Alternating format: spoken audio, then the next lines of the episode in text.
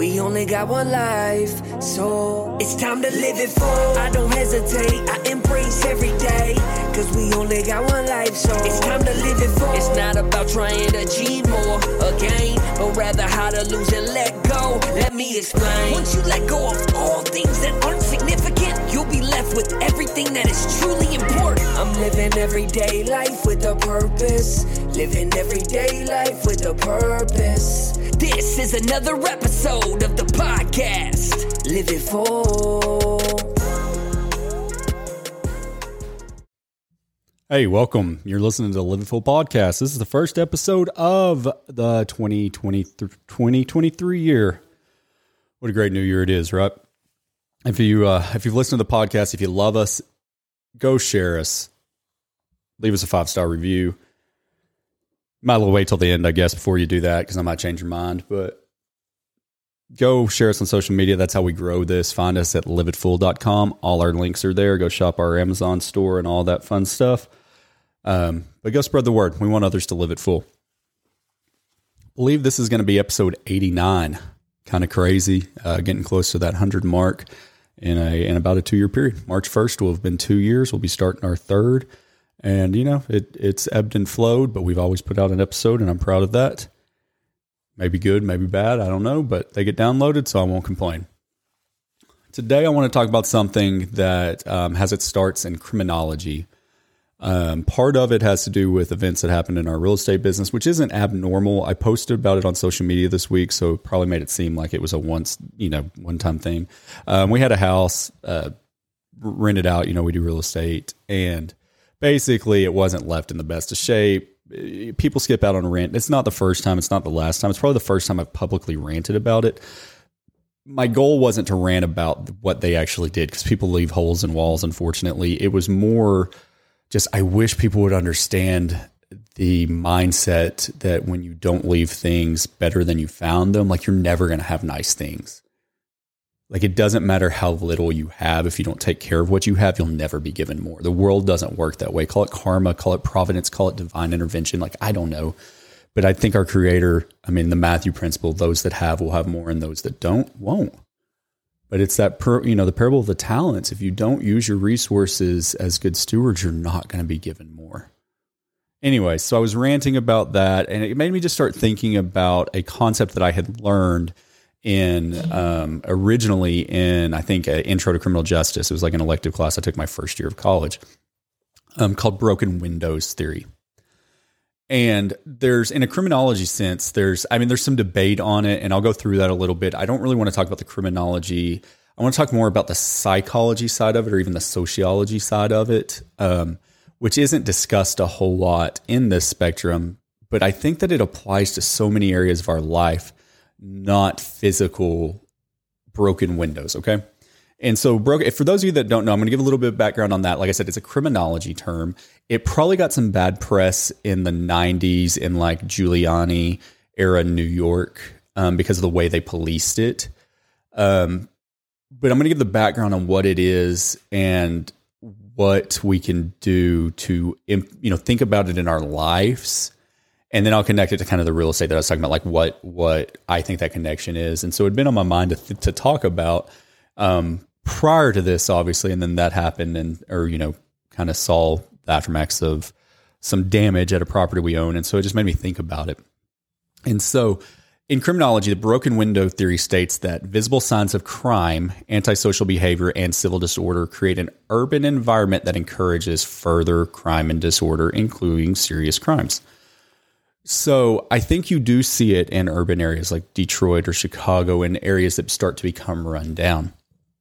But basically what it what it says is the theory suggests that policing methods that target minor crimes such as vandalism, loitering, public drinking, jaywalking, and fare evasion, which would be like jumping the toll, I guess, at the subway, um, help create an atmosphere of order and lawness. And so I think where where it gets some negative press is in criminology or in in the criminal justice world, you might prosecute minor offenses more vigilantly than you do than you would otherwise because you feel like it it keeps order it keeps things from deteriorating into chaos.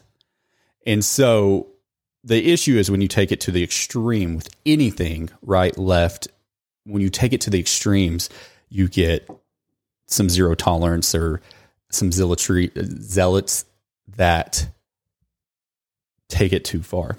And so I think that's where we got some of the negative press. But I think that as uh, so it put it in simple terms because it didn't really even talk about what the broken window means. But basically, if you have a building, and there's been a lot of studies on this all around the world that confirm this process. If you have a building, it's vacant, and somebody breaks a window, and it's not repaired, every other window in that building will be broken.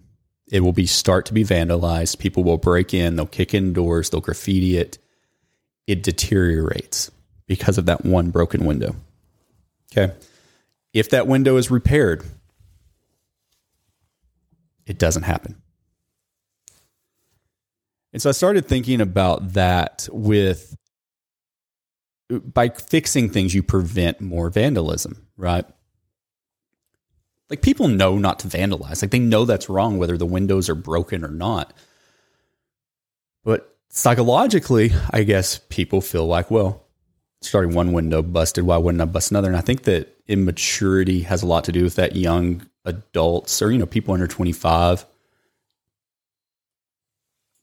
I could see as a teenage boy like that makes sense. Well, it's nobody, nobody's taking care of it. So why does it matter? And they've done that study with not only buildings, they've done it with cars, left cars, nice cars in bad neighborhoods. What's crazy is when the car was in good shape, like the windows weren't busted, nothing else happened to it. Like it wasn't stolen, there wasn't crime done to it. But you break one window, the thing gets looted.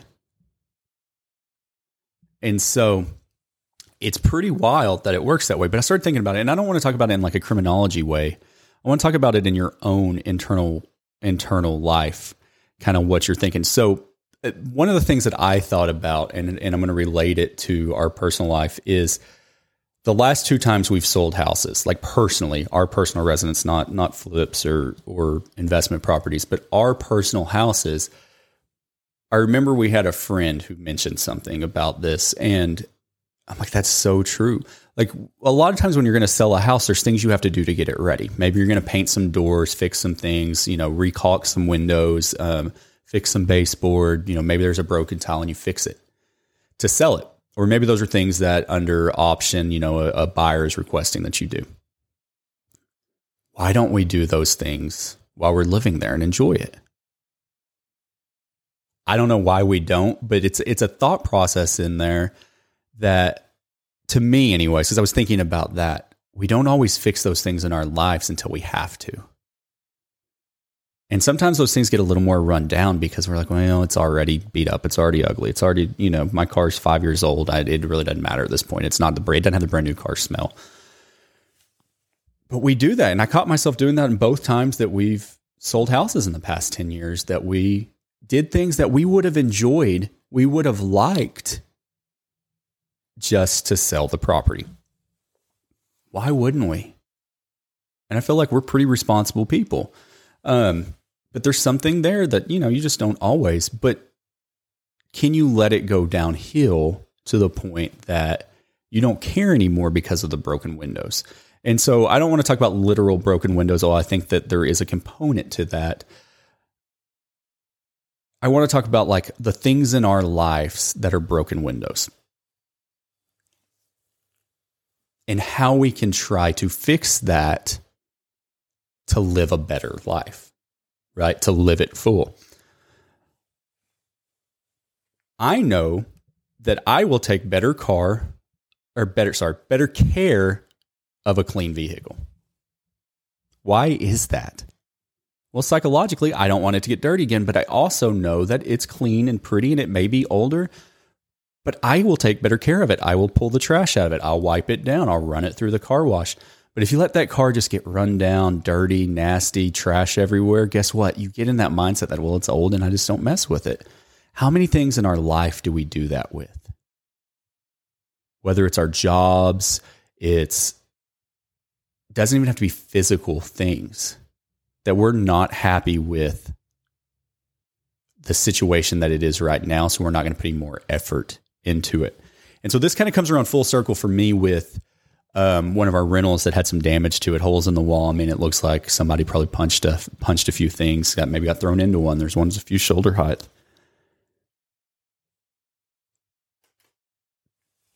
I've run into situations where people have been in bad spots financially, emotionally, but they take care of their things. I know those people are going to be okay. They will get through the tough times when they still keep things clean, when they may not have a lot, but they take care of what they do have. They may have an older car that's not in the best shape, but it's clean. To me, I know those people are going to be okay because they understand that what you do with little is what you will do with much. And so, I'm, as I'm thinking about this, I've met people who live lives where they don't take care of the little and they wonder why they can never get ahead. They see the broken windows as their lives. And instead of trying to repair that window to make the entire thing better and to, to not have bad things happen to them, they say screw it and they break all the windows. They start graffiti in the place. They kick in the doors of their lives.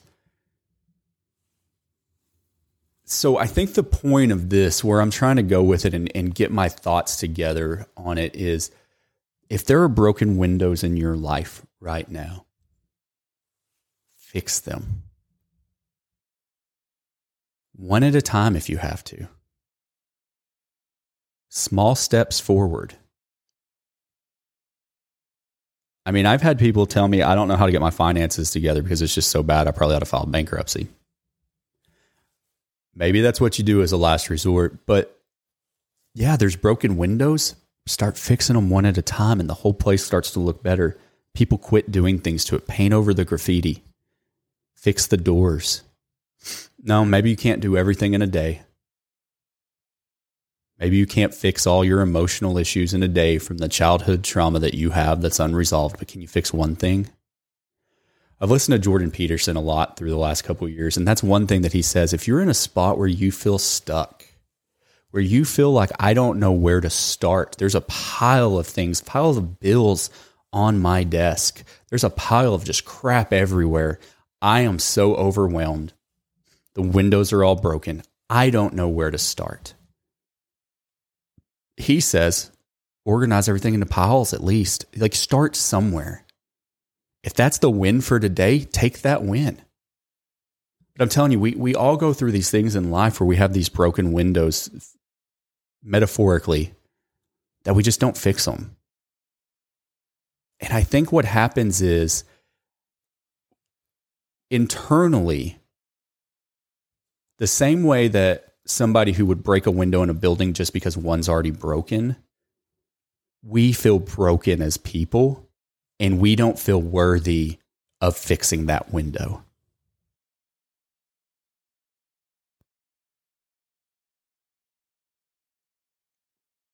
We feel broken. So when we have these broken windows in our life, we don't feel like we are capable or worthy of fixing them. But I'm telling you, the same psychology that works in criminology with broken windows works in our lives. I don't care if you have a lot or you have a little. You have to take care of what you have. Take care of your mental health. Take care of your. And it goes back to it's something that, I mean, it probably is a little redundant, but it goes back to the faith, family, finance, and fitness. For me, for my family, those are our priorities. Do I have some broken windows in all of those? Probably. Am I trying to fix them? Yes. Because when you don't, things deteriorate. They get worse. Very seldom in life do we stay the same. I've always had the mantra in business that you are either growing or you are shrinking. There is very little ever staying the same. Because the way the world works, if you stay the same, you're shrinking, you're not growing. And so I want you to think about this as you go about your week.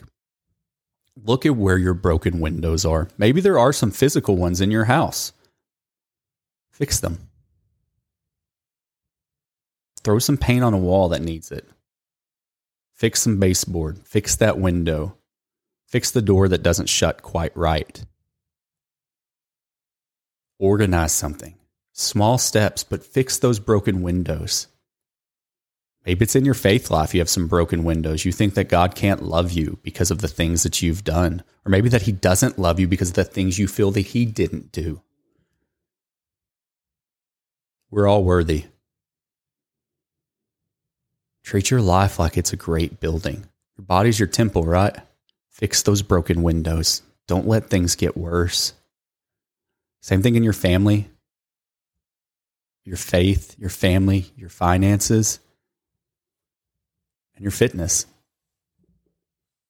I think there's a huge aspect to fixing physically broken things, but also fixing the mental things. So go fix them. If you need help, reach out. Shoot us a DM. I'll give you advice. I can't, you know, it's free. It's worth what it is, but go fix the broken windows in your life. I hope that you got something out of this. Go to www.liveitfull.com. Check out our website. There's a lot of good information on there. I'll have this podcast up on there as well as probably a uh, a video link to YouTube if that's more your style. Find some shorts on Instagram and Facebook. I hope you continue to live it full. God bless. Have a great week. And we'll see you next week on the Live It Full podcast. You just listened to this entire episode. That means you gained some type of value. So make sure you leave a review and subscribe so you never miss an episode of Live It Full. Living everyday life with a purpose. Living everyday life with a purpose. Make sure you embrace every single day. And we'll see you next time on the Live It Full podcast.